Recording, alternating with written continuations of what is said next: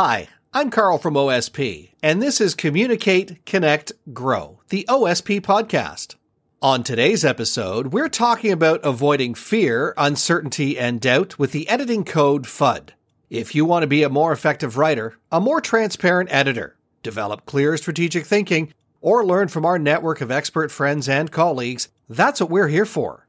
We divide our episodes across three themes communicate, connect, and grow. This is a communicate episode, and we're talking about highlighting the positives with our editorial code FUD.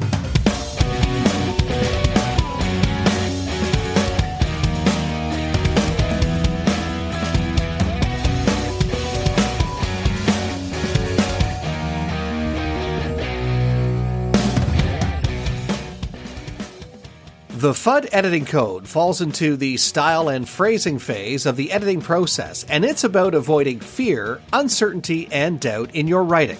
In our documentation about this code, it says avoid negative copy and FUD marketing. We want to make a positive difference in the world. Highlighting the benefits of a given product is far stronger and clearer, in our opinion, than resorting to criticizing the competition. Hi, I'm Jeffrey A. McGuire this system of writing codes that we're talking about in our podcast series was the result of several years of work of trying to extract the contents of my editorial brain and make it teachable and useful for my colleagues, and also to help me get on with other things that people need me to do. So FUD stands for fear, uncertainty, and doubt. And it's a whole genre of marketing and advertising. It's when a company tells you everything that's wrong with the competition or why you're going to fail or what all the problems are. At Open Strategy Partners, we don't do FUD. So FUD is an interesting code because it reminds us not to do that. And just about everything we do, we try and be positive and constructive. So while our code PAX talks about not using violent languages and substituting constructive metaphors for destructive ones, FUD is really a negative reminder. Don't do this thing. But in any case, I think PAX and FUD go hand in hand. We only write positive copy and we encourage our clients really to promote themselves on their own merits and the merits of what they have to offer rather than the potential defects of the competition. I think it's much, much more valuable. I think it gets a lot more mileage in the end. And I think it's really the way to build trust with your audience and convince people to try you I would much rather be attracted to something than repelled from something else. And I might not even trust you as much if you're telling me bad things about your ex, basically, right? So, same kind of idea. I'm Christine Bueller, and I'm a communication consultant at Open Strategy Partners. The editing code FUD, which is FUD, stands for fear, uncertainty, and doubt. And we have this code not because we want to promote fear, uncertainty, and doubt because we want to do the opposite. We want to avoid those things. We want to be highlighting, you know, the positives, the benefits, the advantages that a product or a service or an organization is offering. G'day, my name is Felicity Brand. I work as an editor and writer at Open Strategy Partners. I work asynchronously. So I do a lot of technical editing for my colleagues while they're asleep. That's why I love these editing codes and I love talking about these editing codes. So let's dive in. FUD is an acronym. It stands for fear, uncertainty, and doubt. Um, it's a tactic used in sales and marketing to influence perception by casting a shadow on competitor products to show your own product in a positive light. At OSP, we avoid FUD mm. because we think that being nice is better and more powerful than being mean. The FUD approach is commonly seen in technology marketing and the software industry because it's easy to prey on fears about hardware compatibility, security risk, performance, whether features are fit for purpose. It's really easy to just kind of use blanket statements to make readers feel insecure. You might say feature XYZ is something that most content management systems simply aren't set up to accommodate, at least not without a great deal of manual labor.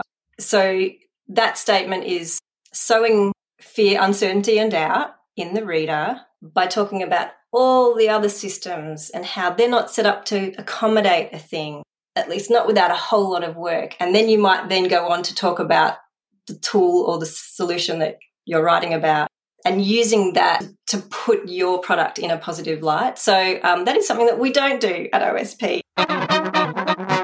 As an editor, how would you use this writing code in your workday? When I'm editing texts, the ideas around being constructive and not being negative, so being positive, go through everything that I that I consider. And so FUD is another helpful uh, reminder for me to to adjust the writing that I'm working with to to be positive and constructive. So I use that to remind my colleague not to, as I was saying, be negative about something else, but find a different story to tell. So I suppose if the FUD actually slips through all the way to a piece of writing, we've we've missed a trick somewhere in our production process because we really try to be positive and constructive about our communications. As an editor, you know, I think FUD can be kind of unconscious. It's pretty common in a lot of marketing writing to say, like, a software X does better than software Y. Because in a way, it's also like it's useful shorthand. Like, if you want to just say, like, sum up the product. But at OSP, we like to do things differently. And so we like to get into the benefits and like the details and the specifics of what a product offers and what its value is just because we think that's it's more important stronger and clearer. I don't think i have to point it out that much as an editor just because every other writer that uh, i work with has a pretty good handle on it. Sometimes it can be subtle so it's good that we always have an objective eye passing over other people's work. When I'm editing, the FUD code is usually used in any kind of comparison piece or perhaps a case study where you may naturally have to talk about products in the market. It's not often that I use the FUD code, I guess because the um, writers at OSP, it's not part of our ethos, so we don't naturally tend to fall prey to it. If I do see that, the resolution is usually just reframing the content, uh, you know, like the flip side of FUD. So rather than talking about something in a negative light, you just flip it and talk about the product or feature or tool you're talking about and its benefits. It may be that in a piece of writing, we really need to include a statement about a competitor. You know, it's okay to do that. We just need to make sure we've done research. We can show evidence to support any claim we're making. Bonus points if the product owner of that software or tool owns that shortcoming. Um, if they already kind of admit to, yes, we know that our solution doesn't support this use case or what have you. It's a tricky area and, and it comes down to the discretion of the editor and the writer, as well as, you know, the client, the brief, in-house style, the broader strategy. At OSP, we think highlighting the positive is far stronger than resorting to criticism. In your draft editing as a writer, here's how you can explore this code. So, when I'm preparing a piece and writing it, rather than editing it. The, the FUD code and the idea behind it is a fundamental part of the preparation. I think it doesn't even quite come into the writing necessarily, but when I'm interviewing a subject matter expert, when I'm talking with my client, maybe with when I'm writing a case study and talking with their client, I'm looking for the positive things that happened the transformation, the improved business, the increased efficiency, the lower costs, what whatever the positive is, whatever the good reasons are to use something, to choose something, and what to understand about it. So as a writer, I think, frankly, it helps me prepare good interview questions and think about the structure of what I'm going to write. Yeah, as a as a writer, I try to be pretty cognizant of FUD, and I think you know that's mostly credited to OSP and just the, you know, the different way we do things here because in some of my other positions at other companies, that was never specified as a thing to avoid.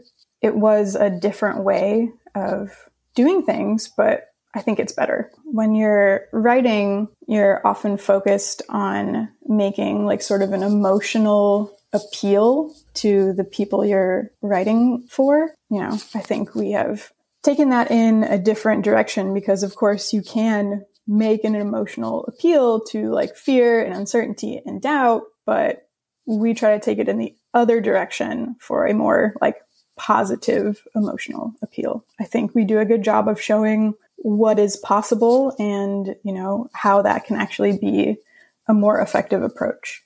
One easy way to avoid FUD is just avoid mentioning competitors altogether. But that is a bit lazy. So showing you've done your research and that you understand the space lends credibility. Um, so it can be really useful to touch on other solutions in the market. And the FUD code is just about doing that in a positive way rather than casting a shadow on competitors by sowing fear, uncertainty, and doubt. Turn it around and instead focus on the unique selling points of the product that you are describing. Bonus points if you can describe the unique selling points of a competitor and differentiate your product from theirs. Um, that way, everybody wins and you establish trust with your reader by being transparent and knowledgeable. As a reader, here's why this editing code might be really important. In the big world of marketing and advertising, I can't say that I am absolutely right, but for my taste and for the ethical moral position that Open Strategy Partners tries to put into its work, I don't like being told by a very large, very large company on one of the podcasts I listen to regularly constantly about how using the competition is bad for me and slows me down and wastes my time. And it's such a terrible idea and don't and don't and don't. And you're such a loser if you don't, you know, if you're using that other thing. It's a, it's just a horrible way to talk about other people. I don't think that we should.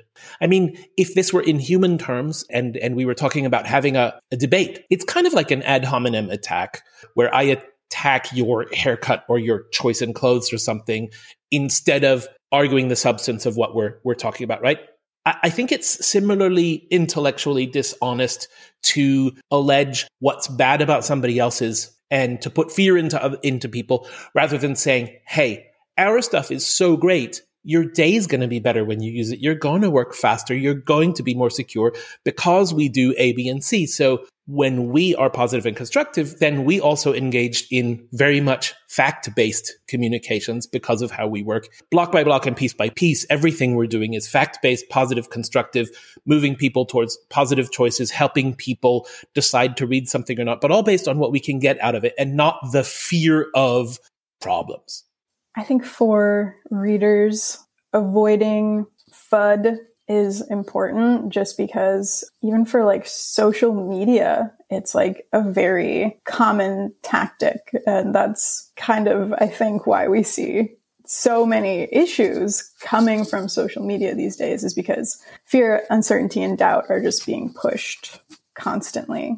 It's also kind of a like manipulative strategy. And so I think we want to steer clear of that. And I think for the reader, it also just highlights the benefits of a product or a service a lot more clearly. You know, if we're saying software X is faster and then if we are avoiding comparison, then instead we really have to focus on the product or service itself and get really clear on what it is offering the audience, which is ultimately, I think, more beneficial for the audience. I am not a marketer. I don't have a marketing background. I identify as a technical writer.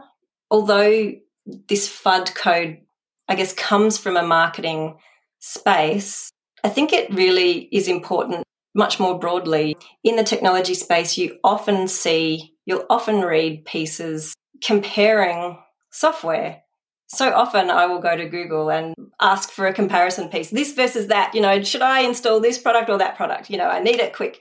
And there are lots of results, lots of pages that will give you pros and cons lists, you know, side by side comparisons of software. That's fine. But as a reader, you're more likely to trust the author because they're being transparent and honest. And you can be assured that they've done their research and that they understand what they're writing about. So as a reader, I don't have to understand it. I can just, I can just uh, believe what they tell me. So I'm a lazy reader. Yes, there's, I have a kind of an example and I have a kind of a statement. Transparently acknowledging your competition and honestly describing differences between yours and others ensures your message carries weight. I, I think that honesty and transparency is so rare these days. It's so powerful when you can be authentic and honestly compare features tool sets, solutions, and talk about how things are, are useful in different contexts, maybe, rather than just dissen your competition. I came across, here's an example. I came across this in a case study. So it was a, a web agency talking about a content management system for their client. And they said, before approaching us, they'd been using WordPress, but the content they needed to surface was accessed by APIs, which ended up overloading their old website. So that's talking about a scenario where they had a solution, WordPress. They also had a particular situation that was talking about accessing APIs. It ended up in a in a non-optimal um, situation for that client. So it's okay to talk about products that aren't quite meeting the needs anymore. I don't think this is casting any aspersions on WordPress. It's setting up that case study story for the new solution that the agency delivered for their client.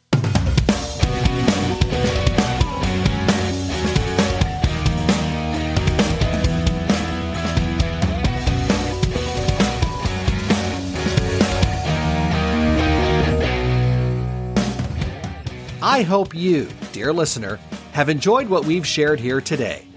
Next time you find yourself drawing comparisons or highlighting features, try to remember to accentuate the positive and eliminate the negative. Latch onto the affirmative and don't mess with Mr. In Between. Share your examples or questions with us via Twitter at open underscore strategy or email hello at openstrategypartners.com. This was one of the editorial codes we use at OSP. If you'd like to learn more in the meantime, come on over to openstrategypartners.com. Have a look on our writer enablement workshops, case study offering, or get in touch to talk about your strategy or product communication needs. Thanks to everyone who contributed to this podcast. All the P's at OSP. Thanks to our clients who believe in us. Shout out to Patrick Gaumont for our high energy maple syrup flavored theme music and to Mike Snow for additional horn arrangements. Thank you for listening and subscribing. About our three themes on the podcast, you'll hear different members of the OSP team hosting episodes over time. Communicate, all things communication. We share how we tackle writing, editing, word choices, formats, processes, and more. Connect, in depth conversations with interesting, smart people about who they are what they do, and how they approach their life and work as communicators, technologists, and leaders. Grow. We cover approaches to understanding and expressing the value of what you do, including tools, templates, and practical applications. We also feel strongly about building a mindful, positive, human first culture at work. That's bound to pop up from time to time, too. This podcast is us figuring out communication, connection, and growing together. Subscribe now on YouTube, Apple Podcasts, or the podcast channel of your choice. Follow us, suggest guests and topics, ask us questions on social media. We are at open underscore strategy on Twitter. Until next time, I'm Carl Richards, and this is the OSP Podcast.